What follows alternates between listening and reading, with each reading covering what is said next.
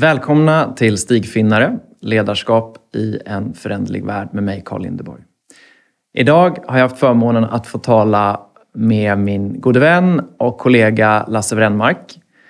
Eh, Lasse är en av de mest erfarna konsulter och ledare jag känner. Han eh, har eh, en bakgrund som entreprenör, har byggt flera bolag under 90-talet och har sedan jobbat med globala organisationer framför allt när det gäller ledarutveckling, organisationsutveckling och kulturbyggande under 20 år. Han har gjort det inom ramen för Oxford Leadership som han idag leder ihop med en kollega. Och Oxford Leadership finns över hela världen och består av ungefär 200 aktiva konsulter. Och det vi cirklar kring idag, det är framtidens ledarskap.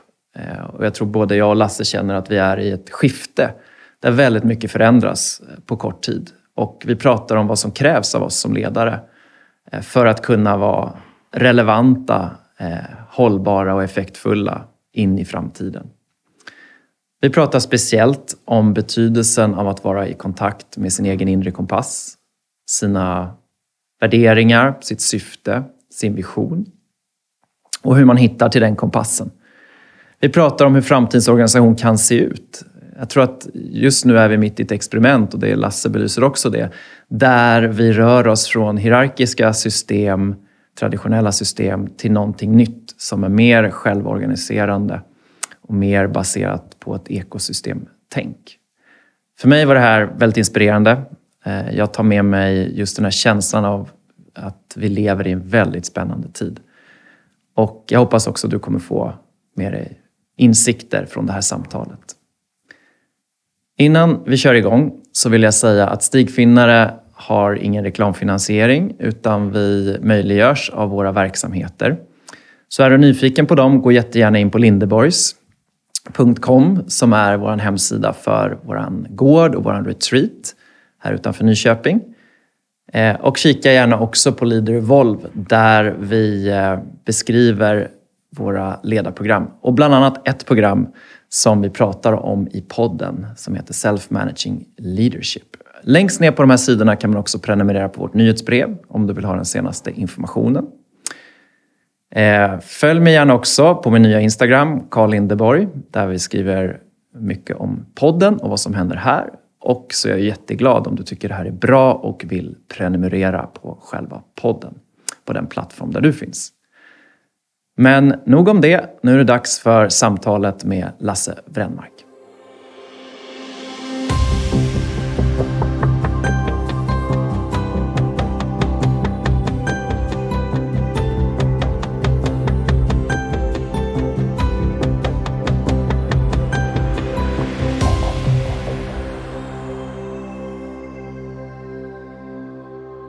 Så, Lasse Wrennmark, välkommen hit.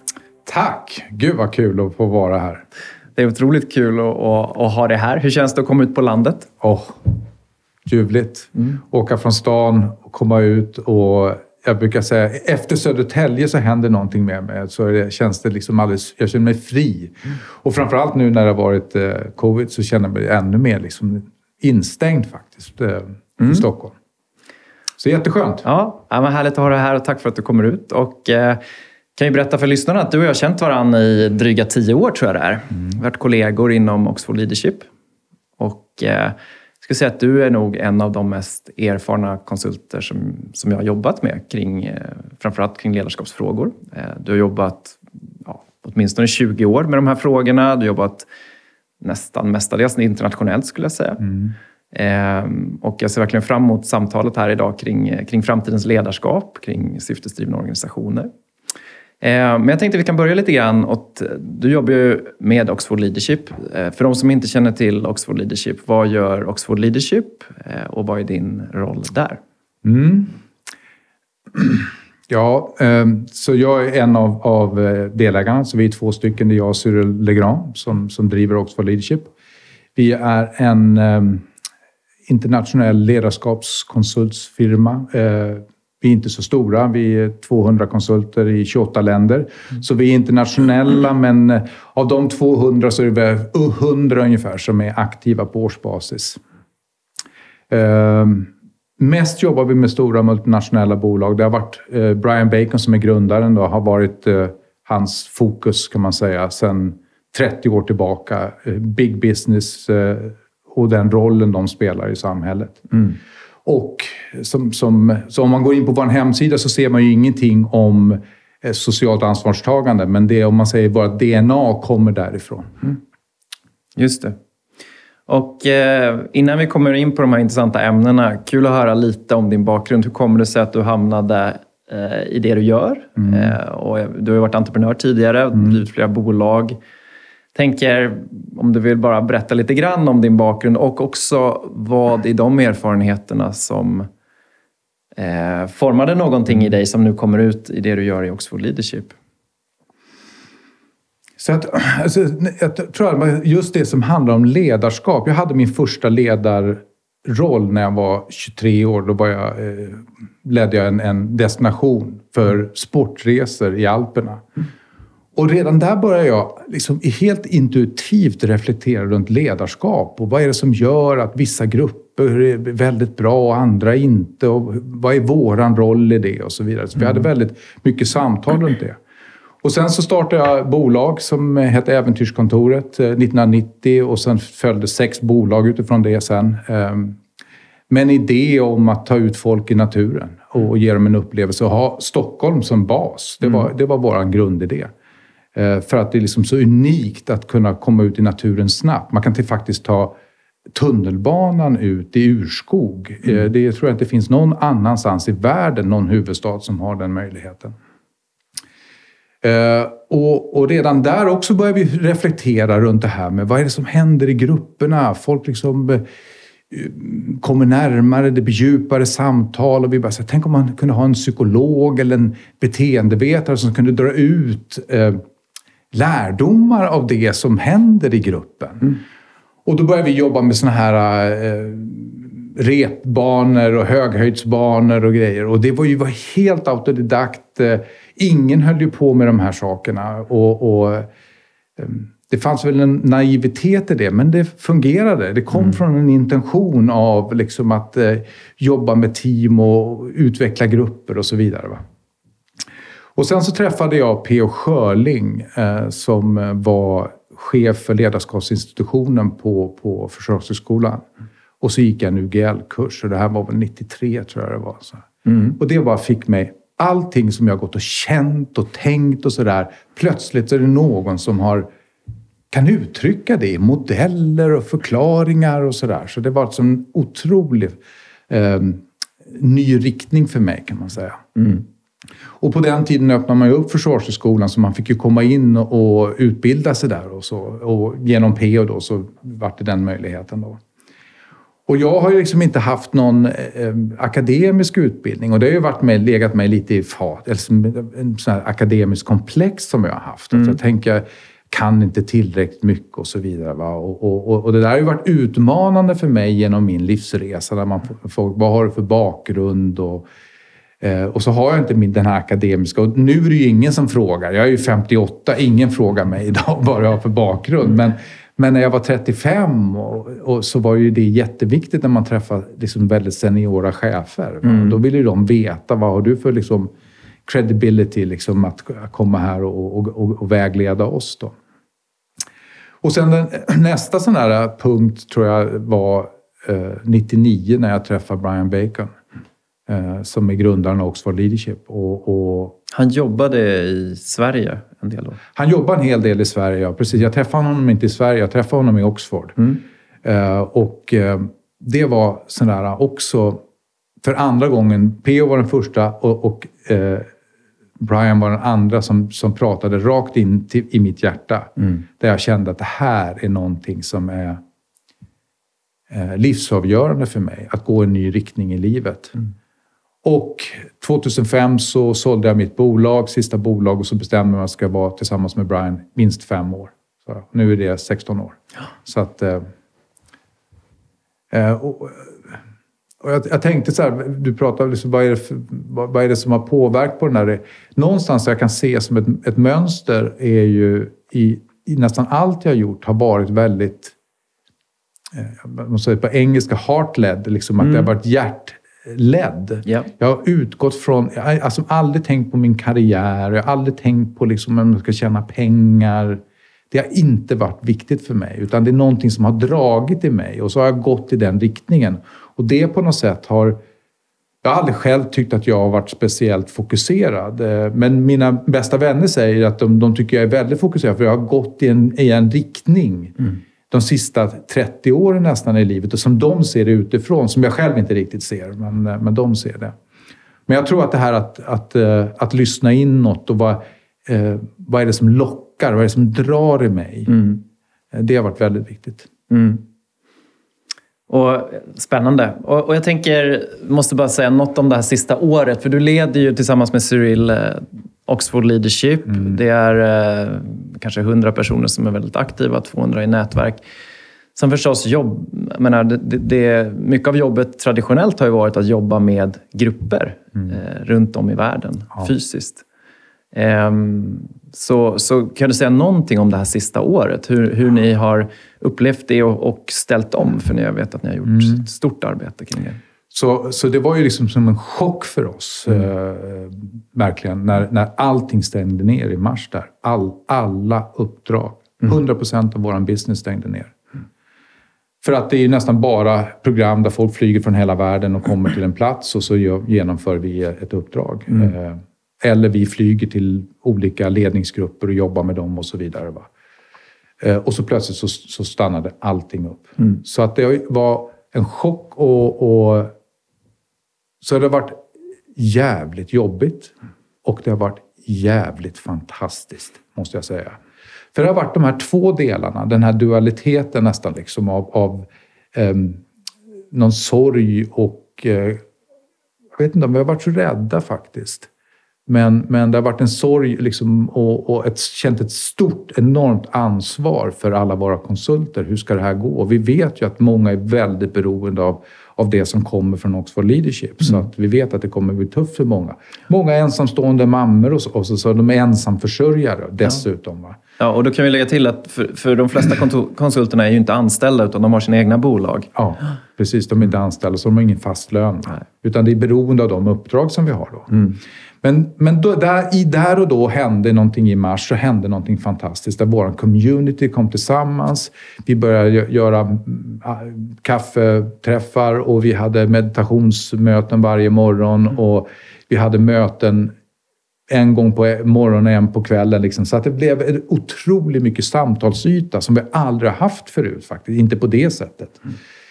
Ehm, och vår CFO sa att vi kommer liksom tappa 70-80 procent av våra intäkter det här året. Och sen så när vi började komma in i juni så sa han att vi kommer tappa 50 procent. Och i slutet på året så ser vi nu att vi hade tappat ungefär 25-30 procent. Vilket innebär att vi inte gick med någon förlust i år. Vi gick med en liten vinst. Och, och det är ju helt fantastiskt. Så att, Vad har Eh. nyckeln varit i det? Förutom att ni kom samman, men vad har ni praktiskt eh, gjort för att lyckas med det? Nej, men jag menar det, jag tror att det, det... Vi är ju relationsbusiness och det är ju den, det, det, det, så att hur, de samtal vi har haft med alla våra kunder, hur kan vi hjälpa till? Vi har gjort massor med seminarier, vi har gjort mycket gratis. Vi har liksom bara fortsatt samtalen med våra kunder. Och eh, väldigt många har ju varit skeptiska. Det kommer inte gå att göra det här eh, online. Och så började vi testa och så upptäckte vi att feedbacken är densamma. Det är ingen skillnad på feedbacken som vi får på ett, face-to-face-program. Ehm, så att jag tror att kundrelationen eh, och det som är, om jag ska säga essensen av Oxford Leadership, om jag ska ta fram en kvalitet som jag tycker genomsyrar alla de konsulter som jobbar, är ju spirit of service. Det här, hur kan vi hjälpa till? Hur kan vi, alltså man kommer från att vilja ge någonting. Och det tror jag har varit vår framgång Ja. eh, genom den här krisen faktiskt. Mm.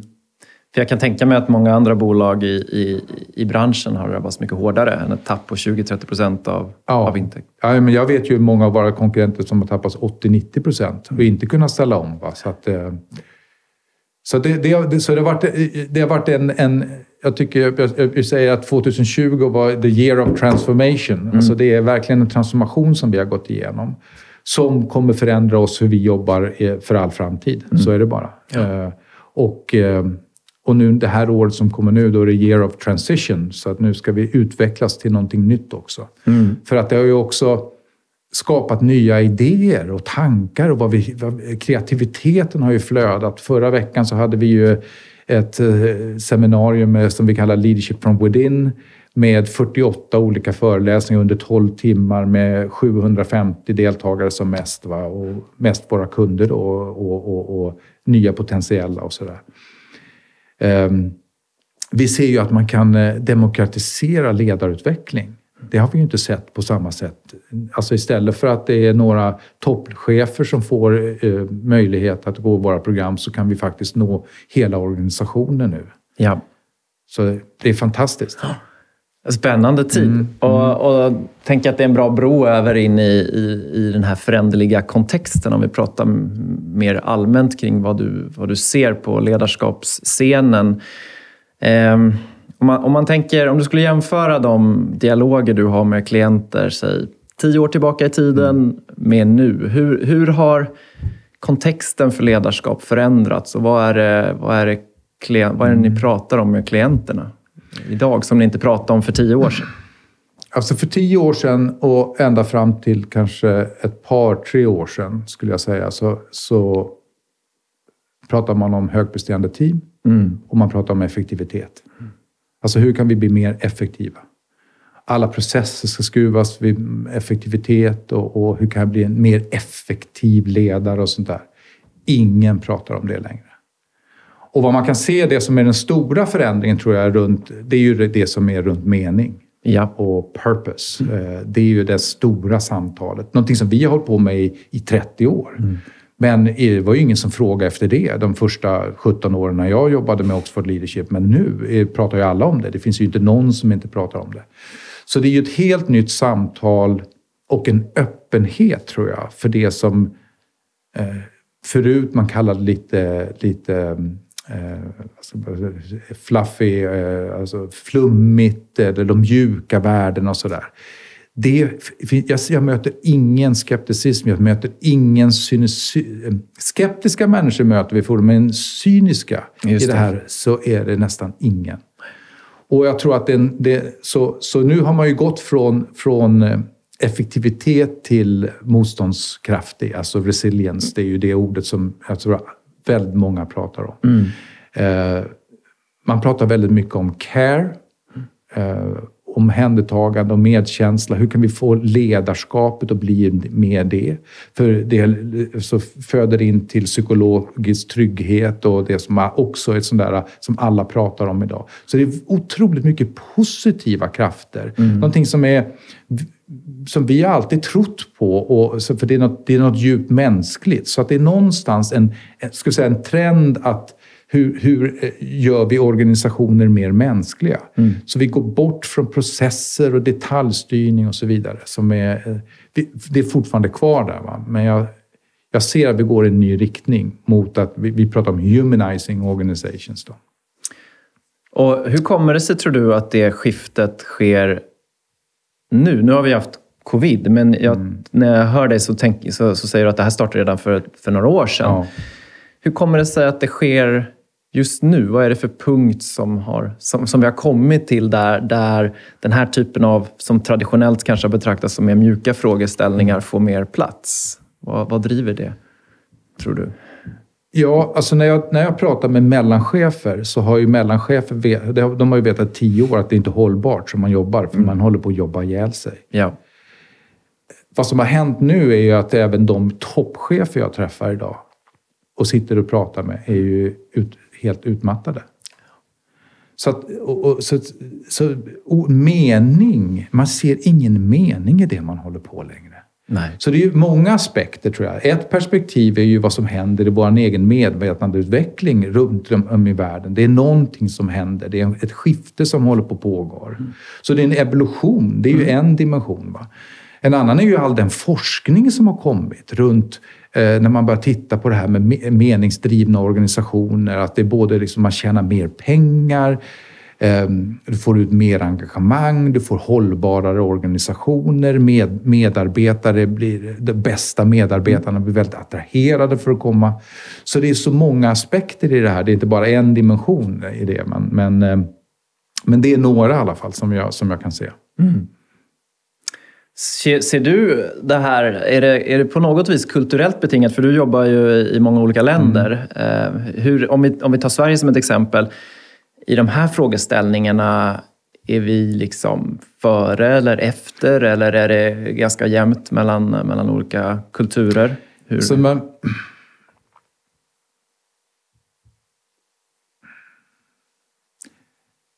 jag brukar alltid säga att Sverige är väldigt långt i framkant när det gäller ledarutveckling har varit under alla år. Men om jag tittar på den internationella arenan så är det, skulle jag säga att det är lika egentligen. Det, det, det finns ju någonting som man springer i samma... Det, det blir vissa ord som gäller. Liksom man pratar om psychological safety eller resilience nu. Så, så, så, så går ju väldigt många i den riktningen, så man påverkar varandra. Uh, när jag träffar ledare som, som, så spelar det ingen roll vilket land man kommer ifrån. Sen är det olika, ska jag säga. Man, man kan titta på Europa som en gammal gubbe och man tittar på Asien som en ung pojke liksom, eller en ung flicka. Det är, det är en annan intensitet. Va? Jag satt och pratade med en, eh, en indisk eh, kvinna som jobbar i ett bolag nu. Hon jobbar i Tyskland nu. Va? Men hon säger att det är helt otroligt. Va? Här när jag kommer och ber om eh, om de vill driva ett projekt och bli ansvarig för ett projekt så är det väldigt mycket motstånd och jag kanske får se om jag skulle ställa den frågan i Indien så hade de jublat. De hade hoppat upp och ner av glädje och sagt Åh, vad roligt och tack, tack, tack att jag får den här chansen. Ja. Så, så, så det är ju någon, man kan se att det är kanske skillnad liksom i, i eh, om man nu pratar organisationer var, var vi befinner oss i världen. Men när vi pratar ledarskap idag så är min bild av att alla vi träffar är nyfikna på att undersöka sig själv mm. och förstå sig själv och hitta det här. Vad är det som är meningsfullt? Vad är den här kärnan av vem jag är? Mm. Det spelar ingen roll om det är eh, kineser eller om det är amerikaner eller om det är europeer eller vad det är. Precis. Och du har ju tangerat det, men om vi rör oss från den här stora makrotrenden, organisationen, ner till de enskilda individerna och du har ju sagt lite grann om det, men, men jag vet att du leder ju program där, där människor får djupa i sig själva mm. Eh, och dela tankar och utmaningar och sådär. Vad ser du? Liksom, ser du mönster? Vad är de allra största utmaningarna? Du sa ju till exempel det här med att risken att man jobbar ihjäl sig kan vara en sak. Vad är det mer som, som ledare brottas med idag? Um, jag tror att en, en, en av huvudproblematiken för ledare idag, det är gränssättning. Mm. Alltså det här um, att säga nej. Och vad är det jag inte ska göra? Mm. Och till slut så, och så av den tsunami av saker som kommer till den, olika initiativ, olika eh, behov i organisationen och så till slut så kan jag liksom inte, jag kan inte sållra i det där. Va? Så att jag säger allting får en hög prioritet. Och nu när vi sitter i covid så är, kan jag ju uppleva det själv. Att jag har haft väldigt svårt att gränssätta mig själv. Så att det flyter in, allting flyter in. Så jag kan, jag kan se det hos mig själv. Jag har varit ganska bra på det tidigare, men det här året varit urusel på att gränssätta mig själv. Så gränssättning tror jag mm. är en sån stor utmaning för chefer idag. Och det kan man ju liksom... Eh, så jag tror också det, det, vi, det, vi, det vi brottas med är ju liksom det här eh, eh att vara att få, som man säger ja, och säger jag inte ja så får jag dåligt samvete. Så, och det vill jag inte känna, jag vill inte känna skuld. Och, och, och, så brottas vi med det hela tiden. Så det är liksom djupt mänskligt att vi inte vill liksom undvika den där skuldkänslan. Då, mm. Och så säger vi ja en gång för mycket, eller flera gånger för mycket. Va? Eh, ehm, jag tycker Gabor Maté säger det väldigt bra. Han säger det liksom att nästa gång du säger, när du säger nej nästa gång du känner skuld så ska du klappa dig på axeln för att det är liksom ett ett tecken på att du har lyssnat på dina egna behov. Mm. Så att så, så, så, kravställningen är enorm på chefer idag. Eh, den är omänsklig, ska jag säga. Och det är inte så att man tar för lite ansvar som chef. Det är inte min erfarenhet. Nej. Utan man tar för mycket ansvar som chef.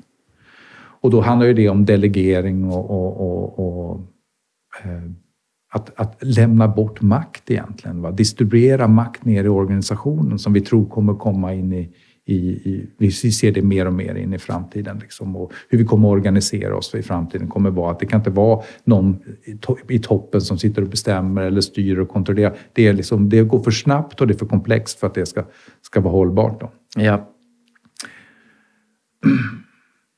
Jag tänker om det är någonting mer som kommer till med det här med gränssättning som jag tror är en stor utmaning nu. Um,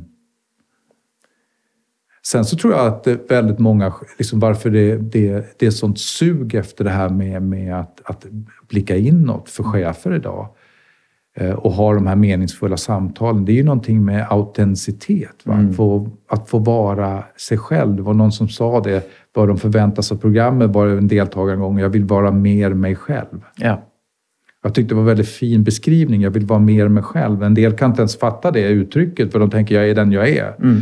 Men det var någon längtan att komma i kontakt med någonting som hon visste fanns där. Mm. Men som hon liksom inte liksom vågar titta på riktigt eller vågar erkänna och så vidare.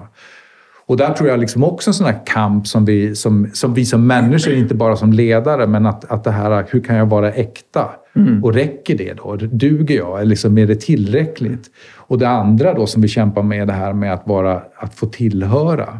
Och att vi hela tiden anpassar oss då till, till yttre omständigheter och gör vi det för mycket så går vi sönder. Och det ser vi också. Va? Jag menar, komma tillbaka till det du sa Karl här, vad, vad är det som händer? Jag tror den här med varför just nu? Jag tänker på, på den här undersökningen från Gallup Poll, State of the Globe, där man ser att 87 procent av, av jordens eh, arbetskraft inte känner någon mening i sitt arbete, känner inget engagemang. Och är det ett... Det som slår mig när du pratar nu, det är ju att det här är ju potentiellt om det här sker på det sättet du, du säger här eh, så kan ju det vara ett helt nytt paradigm i hur vi tänker kring organisationer eh, och människor i organisationer och ledarskap. Alltså, är magnituden... Jag, tänker vi, jag tror många av tankarna kring ledarskap och chefskap kommer ju från alltså väldigt långt tillbaka. Man har tänkt ungefär på samma sätt i hur man driver en organisation ganska länge. Ja. Sen någonstans när man säger okej, okay, vi ska bli mer och mer effektiva. Ja, så ökar komplexiteten. Jaha, då, då räcker det inte med den här traditionella organisationen. Vi gör en matris, men det är fortfarande en, en linjär organisation. Mm. Eh, är det här liksom... Står vi inför ett paradigmskifte som, som man liksom, när vi får distans till det kommer se att det här är lika stort som jag vet inte vad jag ska ta för exempel, industrialiseringen eller något. No, alltså, är det den typen av skifte vi är på väg in i, tror du? Eller är det mer inkrementellt? Liksom, på...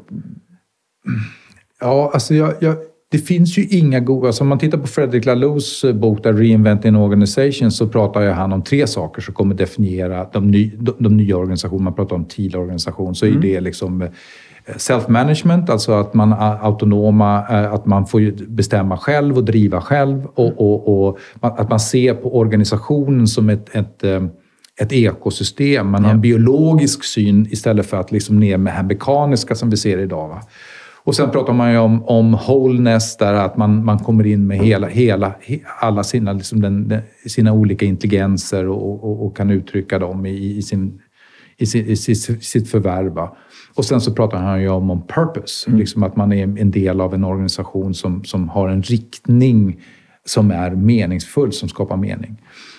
Uh, och vi jobbar ju med en organisation som heter Fusis nu då, som, som vi håller på känner på lite grann om det ska bli några partnerskap. Och de har ju gjort det, alltså med stora organisationer. När de pratar stora organisationer så pratar de upp till 10 000 personer. Vi mm. jobbar ju med organisationer som 300 000. Och det finns inga goda exempel på någon stor, sån stor traditionell global organisation idag som har gjort en sån transformation. Just det. Vi ser inte det. Vad vi ser däremot är pockets of beauty, som jag kallar det. Liksom det här, där, där, där det oftast är någon chef som har en, en avdelning eller en, ett, en, en, region eller någonting som har en idé om att organisera sig och ändå kan manövrera i liksom det, det stora systemet. Mm. Det ser vi.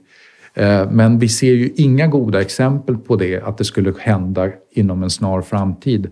Där vi plötsligt ska kunna, eh, det här att eh, distribuera makt ut i organisationen, självorganiserande team, mycket mer syftesdriven och så vidare. Mm. Det är nästan som att det har gått i motsatt riktning, skulle man kunna säga faktiskt. Om man tittar på värderingsstyrda organisationer har vi pratat om i 25-30 år.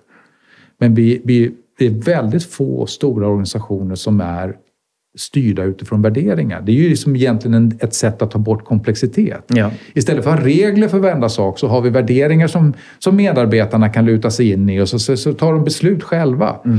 Men det är ju nästan inte så i någon organisation utan, utan man är väldigt styrd idag och kontrollerad. Ehm, men jag tror att vi kommer till vägs ände mm. i det. Ja. Så någonting nytt håller på att hända, absolut. Mm.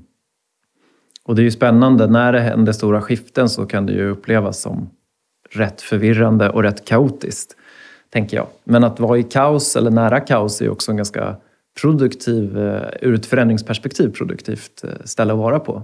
Där man utmanar konventioner och jag tänker även covid har bidragit till att skaka om mm. sättet vi tänker kring arbete och organisation och pushat vissa saker så långt som man känner att det, här, det här vill jag inte ha något mer. Jag vill, jag vill jobba på ett annat sätt. Ja, precis. Jag, menar, jag har två vd som jag har pratat med i stora bolag som säger att de kommer skära ner sina lokaler med 50 procent. Ja. Alltså de tittar på det. Ja. Det är ju det är lite, I en stor global organisation är, det, är det ju väldigt komplext. Va? För man har i Asien till exempel där man har små lägenheter och, och eh, man har hela familjen på sig. Så här, alla bara längtar för att komma till jobbet. Och i Sverige så har vi generellt sett har vi ganska mycket yta. Mm. Så, det. Eh, så det, det, passar ju inte överallt. Va? Men, men man tittar på det, så det kommer ju alltså hur vi kommer jobba kommer absolut eh, förändras. Men jag tror också att det är någonting kopplat till det, den här utmattningen som jag ser. Mm. Eh, framförallt hos höga chefer idag som jag inte har sett. Det är en väldigt, det är en väldigt när man jobbar med en toppledningsgrupp så är det en intensitet och det vet ju du också. Det är, ja. det är en, det är en helt annan intensitet att jobba med sådana människor. Mm. Och det är ju en styrka och det är häftigt. Men det är också deras, tror jag, deras största fiende, den här intensiteten. Va? För om man inte tar hand om sig själv och lyssnar så har ju de möjlighet att driva på lite längre också. Så de, de bara genom sin intensitet så driver de på och så går de i väggen sen. Och då ja. går det väldigt, väldigt illa. Va?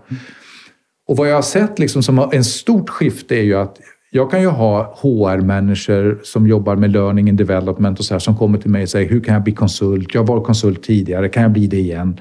Och så här, det har alltid hänt. Va? Men vad som inte har hänt är ju att man har haft toppchefer som frågar om de kan bli konsulter. Nej, precis. Det har aldrig de vill hänt kliva ur, De vill kliva ur corporate. Det, det racet. Ja, de, vill, de orkar inte längre. Va? Nej. Och det kanske är kopplat också till, till, till, eh, till, till eh, utveckling också. Jag tänker på, vi, vi jobbar ju med det här LDF som du känner väl till. Mm. Jag vet inte om de som lyssnar nu har ju ingen aning, men, men Leadership Development Framework där man kan mäta olika utveck, vuxenutvecklingsstadier. Mm. Och, och, och de flesta chefer vi träffar är ju achievers. Och så går de nu mer och mer ser vi, man går över till individualist. Så man är, går från conventional leader till post-conventional leader. Just det. Och eh, vi ser mer och mer chefer gå och då börjar man ju ifrågasätta också system och så vidare. Va? Så det kanske också är ett tecken på det ja. vi ser. Va? Men, men och, och, och, det är ju de människorna som kommer bygga de nya organisationerna. Absolut. Och just det du är inne på nu eh, kan jag bara tipsa lyssnarna om ni är intresserade av det här skiftet man gör i sin vuxna utveckling, vilka stadier man vandrar igenom och skiftet från achiever, prestera, eh, jämföra till att individualism handlar mer om vem är jag då? Vad står jag för? Och hur vill jag influera på riktigt? och så där. Vi belyser det i ett, i ett avsnitt här med David Rook som har varit med och tagit fram. Mm. Ja, det måste ni lyssna på. Han är un underbar att lyssna på. Så. Ja, men det känns, mm. tycker jag, väldigt relevant just nu också. Mm. Men för att återknyta till det, om man nu tänker individen. Och när jag, tänker när, jag tror både du och jag, när vi pratar ledare så menar ju inte vi nödvändigtvis chef. Det kan vara en chef, men det kan också vara en annan person eh, som vill ha ett inflytande, göra skillnad, mm. kliva upp och sådär. Vilka egenskaper ser du mitt i den här föränderliga kontexten för att man ska vara hållbar och effektfull och göra skillnad över tid och ha liksom en slags ja, tillfredsställelse i, i det man gör också. Vad, vad är det för egenskaper som du tror blir extra viktiga att lyfta fram i sig själv eller utveckla, kultivera för att vara den ledaren som leder in i, i framtiden? Alltså våran, våran formula för det är ju egentligen den här inre kompassen. Då. Att du, hur, hur, kan jag utveckla den inre kompassen? Med en livslång resa naturligtvis. Mm. Men att lyssna inåt. Så det, alltså, det, att utveckla sin inre kompass. I, i, så när vi pratar om det så pratar vi om syfte, värderingar och vision. Mm. Att, att, att, att utveckla, vad är det som ger mig en djupare känsla av mening som kommer inifrån? Mm. Inte någonting som kommer utifrån, utan någonting som jag skapar inifrån. Att jag har värderingar som jag kan luta mig in i när jag ska ta svåra beslut och göra val i livet. Och att jag liksom... Um, som, som kom, också värderingar som kommer inifrån. För vi pratar om, om alltså egna värderingar och eh, värderingar som kommer utifrån. Samhälle, eller föräldrar, eller skola eller kompisar som talar om att om du är en sån person så är du en bra person. Va? Mm. Det kan vara även i ett land va, kulturellt. Men vad är dina värderingar? Vad är det du håller som liksom viktigt? Uh, och, och, att kunna identifiera dem där och göra dem mer medvetna i, i mitt, i mitt, så att det liksom manifesteras ut i mina beteenden. Mm. Och sen hur omvandlar jag det här syftet och värderingarna till någon vision? Alltså vad är det som en bild av hur vill jag se framtiden? Alltså om jag har den förmågan så tror jag också jag har en förmåga att göra det med mitt team. Mm. Alltså jag kommer väldigt svårt att prata om mening och syfte för teamet om jag inte har koll på mitt eget. Det kommer vara väldigt svårt att prata om värderingar om jag, för teamet eller för min organisation om jag inte har koll på mina egna. Ja. Och det kommer vara otroligt svårt att skapa en vision om jag inte kan skapa en vision för mig själv. Så, att, eh, så, så det, det, det, det ser jag som en, en, en, en otroligt viktig del. Och sen är, så tror jag det här med att kunna söka nya perspektiv. Ja. Tror jag är absolut, om man inte klarar av det så kommer man ha svårt att vara ledare i framtiden. För man måste kunna hålla olika perspektiv och titta på det och kunna möta dem utan att vara dömande. Och sen en tredje sak tror jag som är oerhört viktigt, det är att kunna luta sig in och luta sig ut. Och vad jag menar med det är ju liksom luta sig in är ju att, att vara operativ och göra ett arbete och kunna kavla upp ärmarna och allt det. Men också ha en, en, en, en strukturerad form att, att luta sig ut, att alltså skapa perspektiv för sig själv, att reflektera, mm. eh, att vara ensam, att vara tyst. Eh, allt det där tror jag Gör man det så kommer liksom alla svaren av sig själv. Då kanske man inte behöver gå några ledarskapskurser. För att man ger man bara med sig tid att vara i tystnad med sig själv mm. så kommer väldigt många svar. Och att, att, så att, vad jag menar med det är ju att, att verkligen våga och ge sig tid att lyssna inåt. Tänk att det hänger ihop också med tiden när man lyssnar inåt så blir ju, i alla fall i mig själv som jag har upplevt, kompassen tydligare. Eh, och också när jag lyssnar inåt eller lutar mig utåt så är det ju också lättare att ta ett nytt perspektiv. Att, att se. Och jag tänker det som du sa tidigare, det här med det vi har, i det paradigmet där vi har varit, där det hela tiden ska effektiviseras och gå snabbare och bli mer effektivt. Det har ju inte funnits det här med att nej men nu sätter jag mig och, och tittar lite utifrån här och tar det lite lugnt och, och spenderar tid i tystnad. Mm det är inte direkt det som har uppmuntrats, utan det, det är tvärtom. Det är, det är, handling här och nu mm. eh, som har uppmuntrats. Ja. Eh, och, och det kanske är så att, att vi har nått vägs ände i det. Ja, det, vi kan inte göra så mycket mer effektivt, utan vi måste göra, precis som du är inne på, vi måste till exempel se till att vi är resilienta, att vi kan hantera det oförutsägbara, som, mm. allt, som covid till exempel. Mm. Där kan man ju kunnat se hur, hur, olika, mm. hur olika organisationer har hanterat det på helt olika sätt. Så att, för att jag tänker att finns det ingen kapacitet kvar att, att uh, hantera det oförutsägbara, det som, det som dyker upp som man inte kan planera för, då är man ju väldigt sårbar också. Ja. Och jag menar, om jag bygger på vad du säger där, det är ju, så är det ju för nästan alla program vi ska göra, så känner de sig tvingade ju mm. in i det. Och de har inte tid. Ingen chef som jag träffar idag säger att de har tid.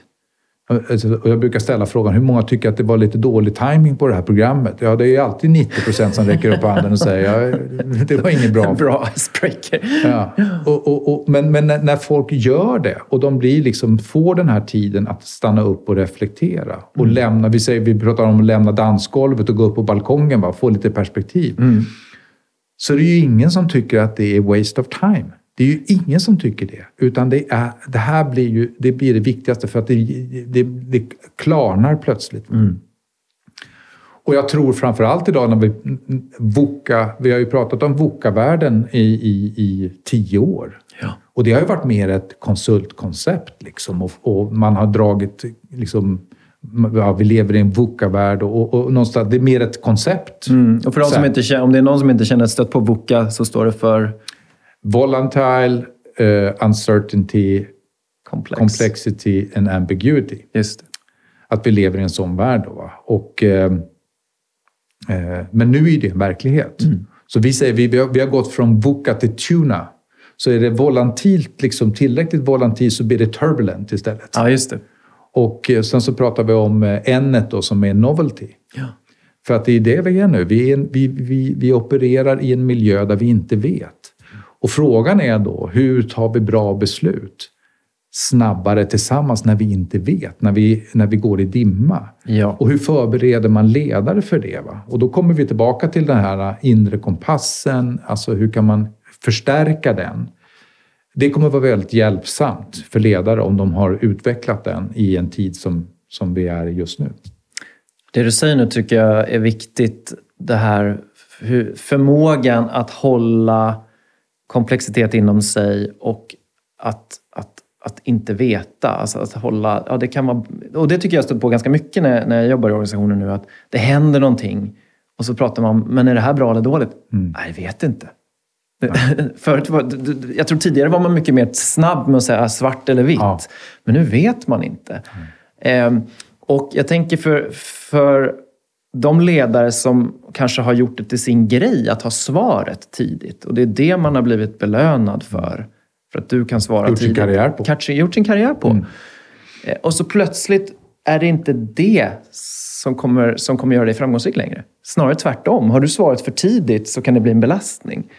Hur, vad tänker du kring det? Hur, hur, hur, hur, hur kan man stärka sin förmåga att och du har varit inne på det här med inre kompassen, du får gärna kopplingar dit, men, men att, man, man att hålla den här oförutsägbarheten eh, utan att bli paralyserad, för det vill man ju inte heller bli. Ja, det kommer tillbaka till den inre kompassen. Jag tror att det, är, det, det finns någonting som man kan vila i där. Vi pratar ju om att hitta stormens öga. Alltså när allting är snurrigt. Vad är det som är beständigt? Och då finns det ju någonting i oss som individer, som människor, som är beständigt. Ja. Som inte förändras. Eh, som jag alltid kan luta mig in i när det är väldigt rörigt runt omkring mig. Så vi pratar ju mycket om eh, alltså, att känna harmoni inuti. Det kan ju vara väldigt disharmoni utanför, men om jag kan hitta liksom harmoni inuti mig. Och någonstans att det här var, var i kontakt med sig själv, skulle man kunna säga. Och det är ju, jag tror alla vi människor, vi, vi är i kontakt med oss och har varit det många gånger i ett liv och sen så tappar vi bort det där. Det. Av olika anledningar. Och så händer någon kris i livet och så kommer vi i kontakt med oss, med, med vårt inre igen, va? för att det blir viktigt. Va? Men att om man kan utveckla den där, den där, den där stormens öga, då tror jag man har liksom en förmåga att få lite perspektiv. Vi pratar ju mycket om det här med att vara detached. Eh, oberörd iakttagare, det låter väldigt konstigt på svenska, va? men att vara en detached observer. Att träna den muskeln. Att liksom lyfta sig ut lite grann och titta på det utifrån en distans. Och så, så jag brukar beskriva det som, som att ha en, en ett hälsosamt avstånd mellan tankar, känslor och handling. Vi kan inte kontrollera våra känslor, vi kan inte kontrollera våra tankar. Det är ju någonting som kommer. Va? Ja. Men vi kan liksom ha ett litet, ett litet ett, ett mellanrum där innan vi tar ett beslut. Va? Eh, Så att man kan utveckla den där förmågan. Och, och i buddhistisk tradition säger ju liksom att ju mer detached du är, desto visare du är det. Och jag tror att det, om man pratar någonting som organisationer behöver just nu Mm. så är det visdom. Ja. Vi ser ju otroligt mycket intelligenta, smarta människor, va? men vi ser ganska lite visdom i stora multinationella bolag och i ledarskapet. Mm. Spännande. Visdom tycker jag är ett fantastiskt... Alltså, jag går igång på, på visdomstanken. Så vad, vad ligger i visdom för dig? Ehm. Ja, men det, för mig handlar det om att kunna ta in flera olika perspektiv och ehm, omvandla det i någon form av handling som är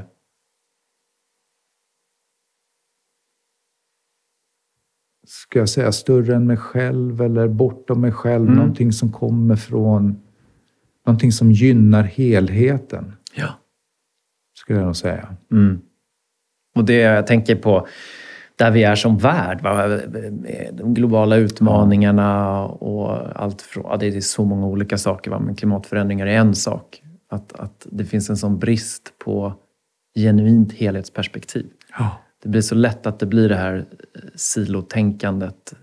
Vi tittar på den här delen, vi ska lösa den här saken. Och så tappar man alla, alla kopplingar och, och, och hur hela det här systemet samverkar. Och, ja, men det, där är ju, det där måste ju vara något av det allra viktigaste att Ja. utveckla framåt. Helhetstänk. Vare sig den helheten tänker jag är världen, egna organisationen, teamet, mig själv, familjen. Ja. Och, och, och det är ju min erfarenhet. Jag brukar säga så här, liksom alla människor på... på jag har en grundmurad eh, tro att människor är goda i grund och botten. Och det är inte bara tro, det är ju en erfarenhet. Jag menar, jag har träffat tiotusentals människor från hela jordklotet i alla olika eh, religioner och hudfärger. Och, så, och, och, och, det, och, när folk börjar prata med varandra på ett djupare plan så är det ju nästan alltid vi får höra det. Men herregud, jag är ju som du. Ja.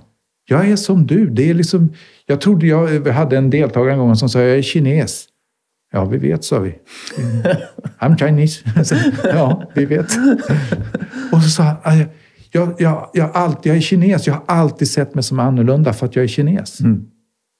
Och nu så har jag suttit en hel vecka och pratat med människor från hela världen. Och vi är samma. Ja. Vi är ett. Och det totalt ändrar hela min världssyn. Ja. Och så... Eh, jag vet inte, du tappar tråden lite grann faktiskt. För du var inne på någonting där runt det här med, med visdom och helhet Ja. och sånt där. Va? Precis. Och, och, så, så det finns ju liksom några grund, djupa mänskliga behov och någonting som är liksom, som, de som förenar oss som människor. Va? Och, och när vi förstår det så tror jag vi går bort också från silotänkandet. Va? Vi går bort från det där äh, min del, liksom America first. Liksom, Ja. eller, vi vill se, och, och vi, så vi ser ju de här två sidorna. Liksom. Det ena är att vi går mot en värld och det andra är att vi ser separation. Så vi ser de här två sidorna som är i, i världen just nu. Mm, då, som där två motkrafter ja, eller motkrafter polariteter. Eller, ja, polariteter, precis. Mm. Det är en spännande tid vi lever i. Ja, Eh, tänker jag. ja vi kommer bli förvånade, Ja. tror jag, av vad som kommer hända de närmaste 10-15 åren i både teknologisk utveckling och det där tror jag liksom är, för, för mig så är det om vi inte liksom har visdom och utvecklar det eh, och utvecklar den här inre kompassen så tror jag att, eh, som är kopplat till etik också för mig, Ja. eh, så kommer vi eh, kunna skapa en fruktansvärd värld. Och om vi kan koppla ihop teknologi med hög etik så kommer vi kunna skapa paradiset på jorden. Eh, Så, så det, och, det där är bråttom. Eh, För det finns väldigt starka krafter också som vill använda den teknologiska utvecklingen i egen, egenintressen, egen syfte, med nationalism och allting vi ser. Liksom. Så att, eh, och den, det är en skrämmande bild. Det är en riktigt skrämmande bild. Och den andra är väldigt lockande, vad som skulle kunna vara där på den andra sidan. Va? Eh, Och det kan bli en eh, fin övergång in i... Jag tänkte att det vore kul eftersom du jobbar så otroligt mycket med, med det syftesdrivna, både på individnivå och organisationsnivå, att, att belysa det lite djupare. Och, och mm. Det kan ju vara en, en otroligt viktig del i att hitta rätt i det här. Vart, vart ska vi gå med, med den här teknologin och alla möjligheterna? Ja, det beror ju, en del beror ju på, kommer vi från ett, ett, ett, ett större syfte eller kommer vi från, som du är inne på, ego, e, egenintresse eller rädsla eller kontroll, makt. Mm. Men så, så det här med syfte, det, det, har ju... Jag kan också känna det när, när jag började jobba med Oxford Leadership för 10-12 år sedan så, så pratade vi redan mycket om syfte och sen så kom eh, Simon Sinek som några mm. kanske har stött på, gjorde ett YouTube-klipp som handlade om syfte och, och sen har det rullat vidare och nu pratar väldigt många om syfte. Men vad menar vi med, om vi börjar på individplanet, hur skulle du beskriva vad, vad vi menar med, med, med personligt syfte? Uh. Så man kan, ju, man kan ju prata om mening då, syfte och mening. Det är, vad är det som ger mig en djupare känsla av mening? Då? Mm. Som, eh, så det är en beskrivning på det liksom, någonstans. Va? Eh, och vi brukar ju säga att det är inte så viktigt att ha liksom, ett statement av syfte. Liksom, att du kan göra en, trycka det på en t-shirt och, och, så visa upp det. Det är inte så viktigt, men en känsla av mening mm. eller syfte är viktigare. Eh, hur jag själv tänker runt det där nu. Så jag tänker mycket om liksom vibrationer eller energi. Eller, mm. Så att för mig är syfte liksom någonting som är... Det väcker någonting. Det är, en, det är en, ett, en, en, ett energifält som jag har, som finns i mig. Och när jag är i kontakt med det här energifältet mm. så händer det saker. Jag blir, känner mig levande. Mm. Och, och, så kan man ju då prata om det, att det finns någonting som är unikt. Va? Det, så alla har ett unikt syfte och min förståelse för det, för det är väldigt många olika bilder av det här, men vad jag har liksom förstått och, och, och under de åren jag har hållit på med det, är att det är någonting du har. Just det. Så att det är någonting som du, du det är ett detektivarbete att hitta det där. Mm. Och när man vet, när vet man att man är i kontakt med sitt syfte? Oftast är det ju liksom någon känsla av eh, levande. Va? Jag, eh, jag, jag, blir levande, jag lutar mig framåt, Um, jag känner mig bra, eh, det, det, är liksom, och det är meningsfullt. Så det finns någonting, i, och det är ju ett varande. Många säger, vad är skillnaden mellan syfte och mål? Ja, men syfte är ju ett varande och, och mål är ett görande. Just det. Och förhoppningsvis då så är det ju liksom en, en connection där mellan mitt varande och mitt görande. Mm. Det är ju det som, då blir det ju riktigt bra. Um, så många gånger så tänker folk att de, de förknippar syfte med ett... Med, de förväxlar det med sitt görande. Mm. Att jag, är, jag ska liksom starta ett hotell, det är mitt syfte. Nej, det är inte ett syfte. Utan det är, liksom, det är ett uttryck förhoppningsvis av ditt syfte. Mm. Eller jag ska hjälpa fattiga barn i, u-länder. Det är inte ditt syfte, utan det är ett uttryck av ditt syfte. Mm. Så det är alltid något djupare där. Va? Just det. Så då brukar jag säga, det behöver inte, fly, behöver inte alltid eh, bli en Moder Teresa. Liksom. Det är inte det det handlar om. Va? Men pratar man om organisation då, så är det ju liksom någonting som är bortom profit och produkt. Skulle man kunna förenkla sig. Så någonting ja. som gynnar helheten, som gynnar samhället. Mm. Att vi är en del att bygga en värld som alla vill leva i. Och det där är ju evolution i det. Så ju mer medveten vi blir i vårt ledarskap, desto mer kommer vi kunna göra. Det kommer vara samma syfte, så man kan ta fram ett syfte för en organisation. Det här är syftet. Och, eh, och så utvecklas det. Så nu förstår vi det på det här sättet. Om tio år, när vi är mer medvetna, så kommer vi säga att vi kan göra mer. Men det är fortfarande samma syfte. Ja. Så om jag tittar på min egen livsresa så kan jag ju säga att det, det är samma syfte. Men det har uttryckt sig genom åren. Och vad som har förändrats är ju min förståelse för mitt syfte. Mm. Det förändras. Och det tror jag är livslångt. Även om vi nu kan bli 500 år gamla om några år, inte vet jag. Gud förbjude oss. Så, så, så, så, så kan man fortsätta bara gå djupare och djupare ner i det där syftet. Mm. Hur upplever du ditt syfte just nu, där du är i livet just nu? Um, Ja, men jag står, står lite grann sådär, eh, hur ska jag uttrycka det mer just nu? Det har, mm. Jag tror hela covid, vad som händer i världen, på den politiska arenan. Vi ser liksom de här ganska maktfullkomliga männen i många länder. Va? Mm. Eh, som jag inte ser i business längre.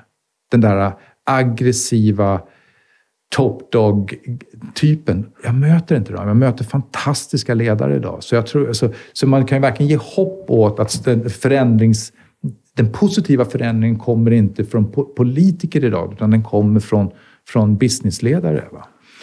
Eh, och, så för mig just nu, och det är faktiskt någonting som ja, jag har aldrig sagt eh, till någon, men det, men det kom en röst in i mig över jul här nu att jag skulle prata med sann röst. Mm. Och jag, så jag känner en stark känsla, alltså så, så det här sense of urgency nästan, att jag behöver liksom någonting kliva fram och att vi som organisation vågar, vågar utmana de chefer vi jobbar med. Inte, inte liksom aggressivt, men hur kan vi liksom tänja på gränserna lite grann. Det är det här nya paradigmet som du pratar om, Karl. Mm. Det, är som, det är något nytt som händer. Så hur kan vi vara med och bidra till det? Och hur kan vi liksom facilitera de här samtalen som hjälper det här nya, nya, nya paradigmet att det får växa fram, vad det nu är. Va? Och att det blir så gott som möjligt. Mm. Jag brukar säga som är rooted in goodness and love.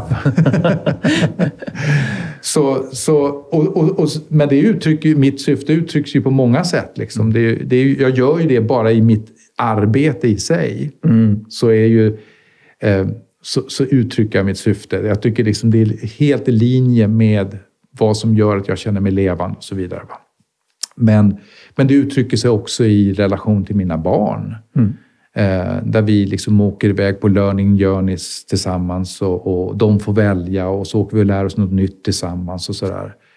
Mycket för att jag vill liksom ha en relation med mina barn som inte bara är, är liksom pappa-son eller, eller pappa-dotter utan hur kan jag... De är så vuxna nu, de är ju liksom 27 och 28 år så, så, så jag vill ha...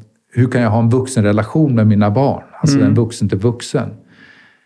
Um, så det uttrycker sig på väldigt många sätt. Va? Uh, gör jag. Jag tänker, tänker vi ska komma in lite grann på det här eh, hur man hittar sitt syfte. Men du sa att du fick den här rösten i huvudet, eller det här budskapet, mm. att, att komma ut med en sann röst. Mm, alltså var det vid ett visst tillfälle, gjorde du något speciellt eller satt och funderade kring syfte och livet i allmänhet? Eller dök den bara upp? Eller var du i något visst tillstånd? När, när kommer den där typen av liksom insikt inifrån till dig? Eh, eh, oftast är det när jag eh, antingen mediterar eller går. Ja. Jag är ute och promenerar och så är jag... Eh, där jag liksom inte... Det bara flödar någonting. Mm. Och så blir det en röst. Det låter ju nästan märkligt kanske för de som lyssnar. Jag vet inte. För, inte för alla, men, men, men, men att... Inte att man, för mig i alla fall. Nej, men in, in, jag hör röster hela tiden. Precis, och då, då, sitter någon och undrar så här, vad menar han för röst? Ja precis den rösten de hör nu. Ja, precis. Som ställer, ställer, som ställer den frågan. Som ställer den frågan. Uh, så, jag menar, jag har, det var faktiskt på rekommendation från dig jag åkte på ett tyst retreat. Mm. Uh, och då blev det väldigt, väldigt starkt. Det, när jag hade varit tyst i fyra dagar. Mm. Det var otroligt starkt. Så att jag trodde inte det var jag, jag trodde det var någon annan. Jag trodde liksom att det var något väsen eller någonting. Som, men sen så hade jag samma starka upplevelse några, några, några, en månad efteråt. Inte riktigt lika stark, men jag hade en sån stark upplevelse av närvaro av någonting i rummet. Mm. Och så insåg jag att det var jag. Just det. Så, um, så, så, så, för men mig... Men det är en del av dig som, som då... Vad ska jag säga? det är någonting i tillståndet, du pratar om meditation och gång, mm. som gör att den här delen av dig kommer till ytan eller att, ja. den, att du kan uppmärksamma den. Ja, och, har ja det? och man önskar att man kunde göra det hela tiden. Mm. För det finns ju där ja. hela tiden. Ja. Så hur kan man vara i kontakt med den där, den där visdomen eller den där sanna jaget eller vad man, mitt, mitt autentiska, vad man nu vill kalla det. Mm. Det är någonting som finns där. Va? Och sen är det ju allt annat då som man har, det dagliga och allt annat som ska handlas. Och, men det finns under ytan där så finns den där, den där rösten. Eller den där, och jag tror att det, om vi nu kommer tillbaka till ledare, att lyssna på den där rösten. Och eh, lita på den. Just det. Det är lätt att Det- avfärda den det är lätt att avfärda. "Nej, det där går väl inte, eller vad, så man kritiserar eller sånt där. Men, men, ja, men det kan vara en ledtråd in i det. Jag tänkte jag skulle ta det dit att om man nu inte vet vad man har för syfte, eh, man kanske inte har tänkt så mycket på det heller, Nej. Ehm, men man är, är nyfiken och man kanske känner att där, här finns det någonting. Hur går man tillväga för att, för att hitta, eller för att komma i kontakt? För du säger ju att det, det där finns redan i oss, men hur kommer jag i det finns. kontakt med det? Du, kanske, du har nog sagt några ledtrådar här precis, men vill du säga någonting om det? Mm. Ja, jag tycker de kan komma hit till, till eh, ditt eco-retreat här och gå en kurs. Ja. Så det är ett sätt eh, faktiskt. Eh, gå, vi, vi har ju våra program, SML-program, eh, där, där, där, man, där man går igenom en sån här process. Och då, Får man stöd, en, en, en, en process? en process, en process som, som stöttar det här. Och man skulle kunna säga, jag skulle säga 90 procent kommer i kontakt med någonting. Mm. Alltså det är, det är ganska säker process. Den håller processen. Vi vet att den håller. Liksom. Och sen är det ju olika djup naturligtvis, eh, hur, man, hur mycket man, man kommer i kontakt med det. Och för en del är det livsförändrande. För när man gör det, när man kommer i kontakt med den där delen av sig själv, så börjar man gå annorlunda i livet. Det är inte alltid 100, ibland är det 180 grader. Men många gånger är det 3-4 grader. Men man kommer, man kommer liksom, på lång sikt kommer man sluta någon Ja, annanstans just i livet. Tre, fyra graders riktningsförändring blir ju väldigt... Du hamnar på en annan plats över tid, va? Är väldigt, liksom, det kan vara väldigt stor...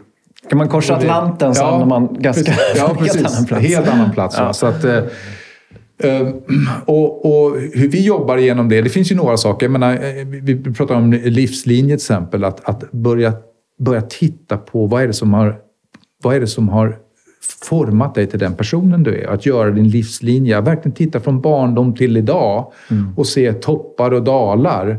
Och börja undersöka topparna. Vad är det för någonting som du gör när du mår som bäst? När du känner dig lycklig? När du känner liksom att det är meningsfullt? När du känner harmoni? Vad är det för någonting? Finns det någon gemensam nämnare på de där topparna i livet? Så kan man bara hitta, hitta liksom lite ledtrådar i det där. Och vi jobbar ju mycket med inquiry, liksom att ställa reflekterande frågor. Som är ett annat sätt att... Ofta så är det ju att vi får en fråga så tänker vi ut, liksom försöker jobba med i vår hjärna. Att nu ska jag lösa det här. Just det. Liksom, skolan bygger på det. Va? Men en reflekterande fråga är att vänta på svaret. Det är en lite annorlunda strategi. Va? Att, att, att, att luta sig tillbaka och slappna av och komma i tillstånd av, av lugn. Och så se vad som dyker upp. Ja. Vad är det som liksom det undermedvetna? Vi jobbar ju med Akinci Schindler som är en av de ledande professorer i, i, i intuitivt eh, beslutsfattande och inte, inte, intu, att vara intuitiv. Det finns ju massor med forskning runt det. Hon säger att vi har tillgång till eh, 5 av vad vi vet. 95% ligger under ytan. Så hur kommer vi i kontakt med de där 95 procenten då? Va? Då är ju reflekterande frågor då ett sätt att göra det. Och så få, få frågeställningar. Och det här är ju spänningsfält för många. Va? För många upptäcker liksom att ja, men vänta, det, är stor, det är stor skillnad för vem jag är och vem jag vill vara. Va? Och vad är konsekvensen av det? Så börjar vi tänka på att jag måste liksom lämna mitt jobb eller jag måste lämna min relation. eller vad det är. Man, man kan, kan bli dramatisk i det. Va? Så det är ju det är ett sätt. Och sen så skulle jag vilja säga att det är livslångt. Va? Det, Ja. det, det, det, det är någonting som pågår. Och, och jag tror att börjar man bli intresserad av sitt inre liv, och det vet alla som jobbat med det, så är det ingenting som slutar. Det är någonting som kommer att pågå i resten av livet. Det kommer inte vara så här, nu har jag gjort det, tickbox. Det är inte så. Utan det är någonting som pågår. Och det, så det finns ett djup i det eh, som är oändligt, skulle jag säga. Just det. Det. Och det är ju, tycker jag är, är det Var det lagom svar? Nej, men det var Var- lagom. var- var- Nej, men det var... det det var- var det tydligt? Ja, men absolut. tydligt. tycker du fångar flera, flera bra ingångar. Och det här med det livslånga. Jag tänker, det kan man ju fundera på hur man relaterar till. För jag tror tidigare så skulle jag ha känt mig ganska otålig. Men ge mig bara svaret. men nu, nu kan jag själv känna att det är så fantastiskt att det aldrig tar slut. Det finns alltid nya saker man kan utveckla och lära sig i, i sig själv. Och att, att processen, den inre processen blir viktigare än slutmålet. Ja. Och för mig har det blivit som en hobby nästan. Alltså hobby, men det låter som ett konstigt ord. Men någonting som är ett av mina stora intressen. Inte bara professionellt utan också vid sidan av mig som ger, ger otroligt mycket meningsfullhet. Mm. Och det är kul att ha något att jobba med som aldrig tar slut. Nej, aldrig tar slut.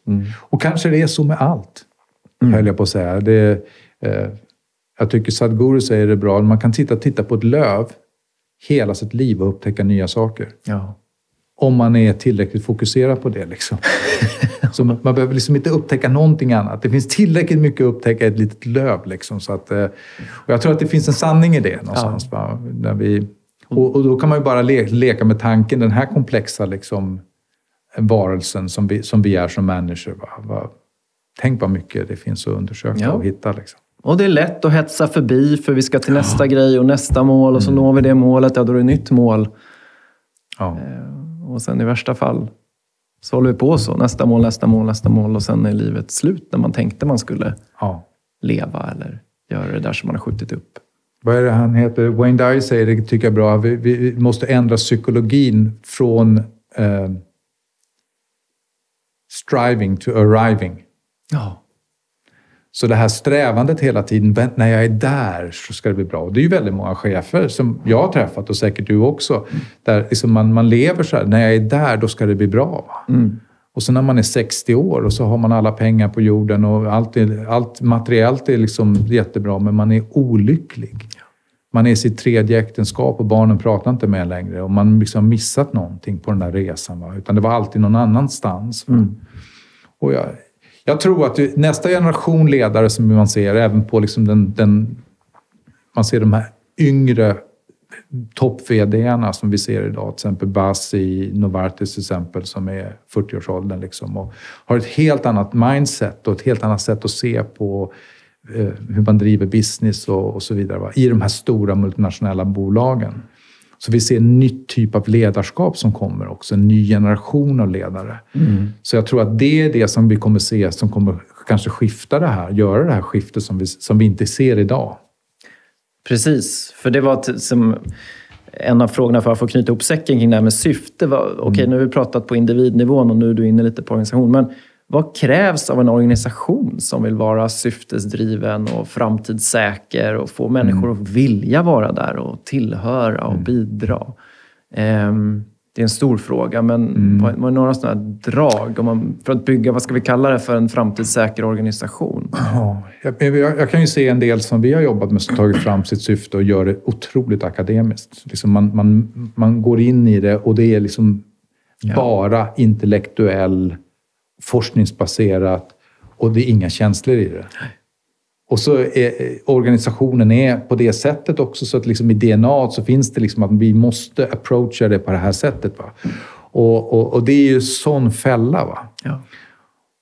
Och, och så finns det en rädsla för det där då, att man ska uppfattas som lite flummig för att man har själv inte, toppledningen förstår inte riktigt. Man har inte köpt det men man har hört att man måste ha ett syfte ungefär och så drar man igång det som något projekt va? mer, att man ska ta fram det här syftet.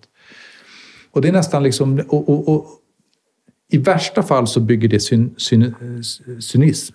Folk blir cyniska. Precis som liksom värderingsarbete som man lägger ner hur mycket workshops som helst runt och så, så ser man inte leva i ledarskapet eller i kulturen i organisationen. Va? Så blir det cynism. Va? Det. Och samma gäller med syfte. Va? Så, så vad jag ser är framgångsrikt och hjälpsamt det är ju att börja titta på vad är det för kvaliteter och involvera många. Och det är ju lätt att göra i surveys och så vidare. Va? Vad är det för kvaliteter som ni ser i organisationen? Som, som riktigt, som vi känner oss stolta över att vi liksom, det där är vi. Va? Och det där kommer man ganska snabbt se teman. Vad är det för teman som, som, som sticker ut här? Va? Och det bygger man sen vidare på. Va? Och det kan ju vara antingen man jobbar med ledarna och så där, får jobba igenom det här. Vad, vad ser vi? Och det brukar bli enormt mycket passion runt det. Va? Och, och så kan man ju ha ordsmideri och, och det kan man ju ha duktiga heter, copywriters som hjälper en att hitta liksom det rätta ordet. Men det måste springa, komma ur någonting som är på riktigt, som Ja. är autentiskt. Va? Eh, annars så kommer det inte, liksom, det kommer inte, folk kommer inte känna igen sig i det där. Va? Och sen kan det ju vara så att det kommer ut ett sånt där syftes... Eh, jag har varit med om till exempel en, en, en, stor organisation jag jobbat med som kom fram med ett syfte och så sa man nu ska det hända massor med saker runt det här. Och man slog på trumman och så, här, så hände ingenting. Ingenting. Och ett år senare hände ingenting. Va? För man vet inte hur man ska göra med det där. Va? Nej, när det väl är klart, när man väl har kommit fram till det. Nej, när man har kommit, när man kommer fram ja, till det. Och så, och så, så presenterar man det och skickar ut det och, ja. och sen händer ingenting. Så händer ingenting och så kommer, och, och så kommer folk... Va, och så säger de, vad, vad, ex, vad exactly, exakt betyder det här? Ja. Och det finns ju inte sånt. Det, det, alltså ett syfte, en inbjudan mm. till att ha ett samtal om mening. Vad är det som genererar mening för oss som mm. delad mening? Det är en bra definition. Ja, det är som, och det är någonting som kommer pågå. Jag, eh, Jim Collins som skrev Good to Great, han säger ju det när han gjorde någon kondensera sin visdom i tio punkter. Första var skapa ett syfte som håller för hundra år. Ja. Det är någonting som håller för lång tid framöver. Va? Och det är en inbjudan till ett samtal. Eh, så, att, eh, så det måste vara på riktigt. Mm. Eh, det måste komma ur den kultur som finns, det bästa av oss som redan finns i oss.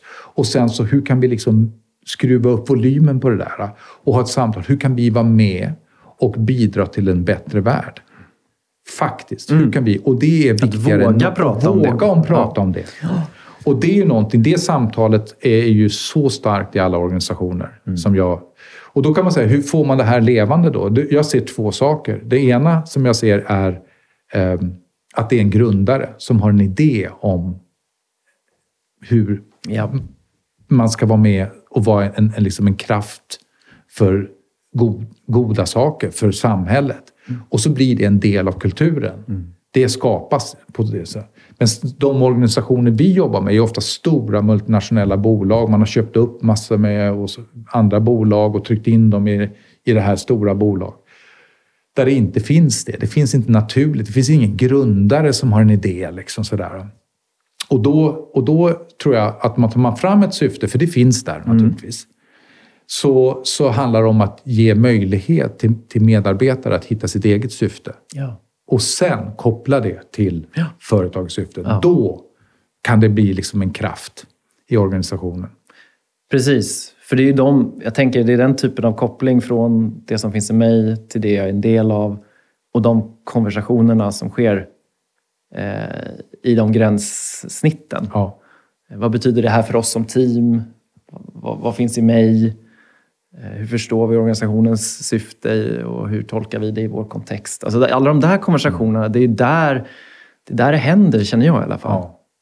Och, och, och det, det, du är inne på tror jag är en del av, av framtida organisationer där vi kommer se mindre eh, strategier och mål och, ja. och, affärsplaner och mer där, det, där, där riktningen eh, definieras av de konversationer vi har. Och vi, vi säger ju det också, leadership säger vi att ledarskap är personligt. Mm. Fundamentalt handlar det om relationer och relationer definieras av de konversationer vi har. Alltså kvaliteten på, på våra, våra samtal är det som definierar mitt ledarskap egentligen. Mm. Och, och, och, jag tror att det är det vi kommer se också fram, framgent. Va? Vi kommer se mera att samtal och konversationer kommer vara det som kommer styra organisationen i en riktning. Just det. Ja, det är så mycket spännande att prata om. Mm. Jag tänker att vi ska börja eh, runda av lite grann. Jag brukar ställa den här frågan till, till eh, gästerna. Eh, litet medskick sådär till de som lyssnar. Eh, vad, vad är någon sån här vana eller practice som du har i ditt liv som hjälper dig hålla din kurs, som var i kontakt med din kompass? Ja, jag har ju varit inne på det redan, eh, så att jag mediterar. Eh, mm. Eh, dagligen? Dagligen, varje dag faktiskt. Och jag är, det är jag väldigt disciplinerad med. Mm. Utom i somras, då hade jag två månaders uppehåll. Mm. Men annars är det varje dag, sju dagar i veckan, bara på morgonen. Jag mediterar inte på kvällen. Men jag, och sen så har jag promenerar mycket nu. Just det. Så det är också en del, liksom det här när jag aldrig musik på eller någonting, utan jag promenerar mycket. Jag har väldigt stark dragning till naturen som blir starkare och starkare nu med, med, med, med åren. Mm. Så att eh, jag spenderar naturen själv, så jag ut tält och så tältar jag. Ah. Eh, och, och, det så härligt, så ljuvligt. Och, och, och, det, jag, vad jag upptäckte det där är att jag är väldigt nöjd med att vara med mig själv faktiskt. Som är Ja. ganska extrovert person, men jag liksom tycker väldigt mycket om att vara med mig själv i de där, när jag är ute i skogen. Ehm, och sen så har jag en coach som hjälper mig. Ehm, ganska speciell. Det är ingen vanlig traditionell coach. Men, och sen har jag varit ganska, faktiskt, det sista... Jag är 58. Jag tycker så här, jag är mycket mer nyfiken på mig själv och livet nu än vad jag varit tidigare i livet. Mm. Och så att eh, jag testar lite. Jag åkte ju på det här tysta retreatet som du rekommenderar, som jag skulle säga att alla borde prova på. Eh, Det var ju eh, ganska religiöst kontext. Ju, liksom. Det var ju nere i Vadstena. Va? Ja. Och jag är ju inte speciellt kyrklig av mig, kan man säga. Men jag gick all in och sjöng med på allt och, och var med på, på, på alla böner och sådär. Och gick all in och det var en fantastisk upplevelse. Och, och, och det är så kul att göra det med en öppet sinne. Va? Ja. Och sen har jag haft en shaman som jag testade. Liksom min fru sa till mig att om jag inte hade varit gift med dig i 33 år så hade jag liksom skilt mig direkt. Ja. det var udda kan man väl säga. Så att, att Men du utforskar och tänjer utforska nya gränser. saker. Några, Jag liksom har så här att jag ska göra minst två till tre helt nya grejer varje år som jag inte liksom har aldrig gjort tidigare. Mm, inspirerande. Eh, jag tänker som avslutning då, hur kan, man, hur kan man följa ditt arbete? Hur kan man följa Oxford Leadership-arbete? Ja, eh, man kan gå in på LinkedIn, Oxford Leadership. Eh, Man kan hitta mig där också. Man kan eh, gå in på vår hemsida och titta på vilka program vi har, till exempel olika events. Nu hade vi förra veckan det här stora seminariet med, med 45. Det kommer vi ha flera, så det, som vi kallar Leadership from within. Ja. Så vi har ju en stark tro att ledarskapet kommer inifrån. Det är inte massor med yttre omständigheter som formar ett ledarskap, utan något som kommer inifrån. Eh, så, så det är bara att hålla utkik över, över det på vår hemsida skulle jag säga och på vår LinkedIn. Mm. Skulle nog vara det bästa. Gott. Och vi kan säga det, du refererar till program. Vi, har ju, vi är så otroligt glada och stolta att vi, vi kör eh, ett par av Oxford Leadership-programmen här, genom, här på gården med Leader Evolve. Så att, eh, är man intresserad av det och läsa mer kan man ju bara gå in på leaderevolve.org också. Titta på Self-Managing Leadership är det ena och det andra handlar om teamledarskap. Ja. Nej, men, eh, om man är intresserad av att undersöka sitt eget syfte så tycker jag ni ska komma hit. Det, jag menar, det är inte bara platsen att vara här är ju, är ju är en sån upplevelse. Och att göra det programmet på en sån här plats, det är, eh, det är väldigt hjälpsamt. ja, men tack. Och eh, tack för det här samtalet. Tack. Otroligt mycket, mycket saker som inspirerar eh, mig. Jag hoppas det inspirerar lyssnarna också. Så vi rundar av här. Tack så Ja. hemskt mycket. Tack. Tack.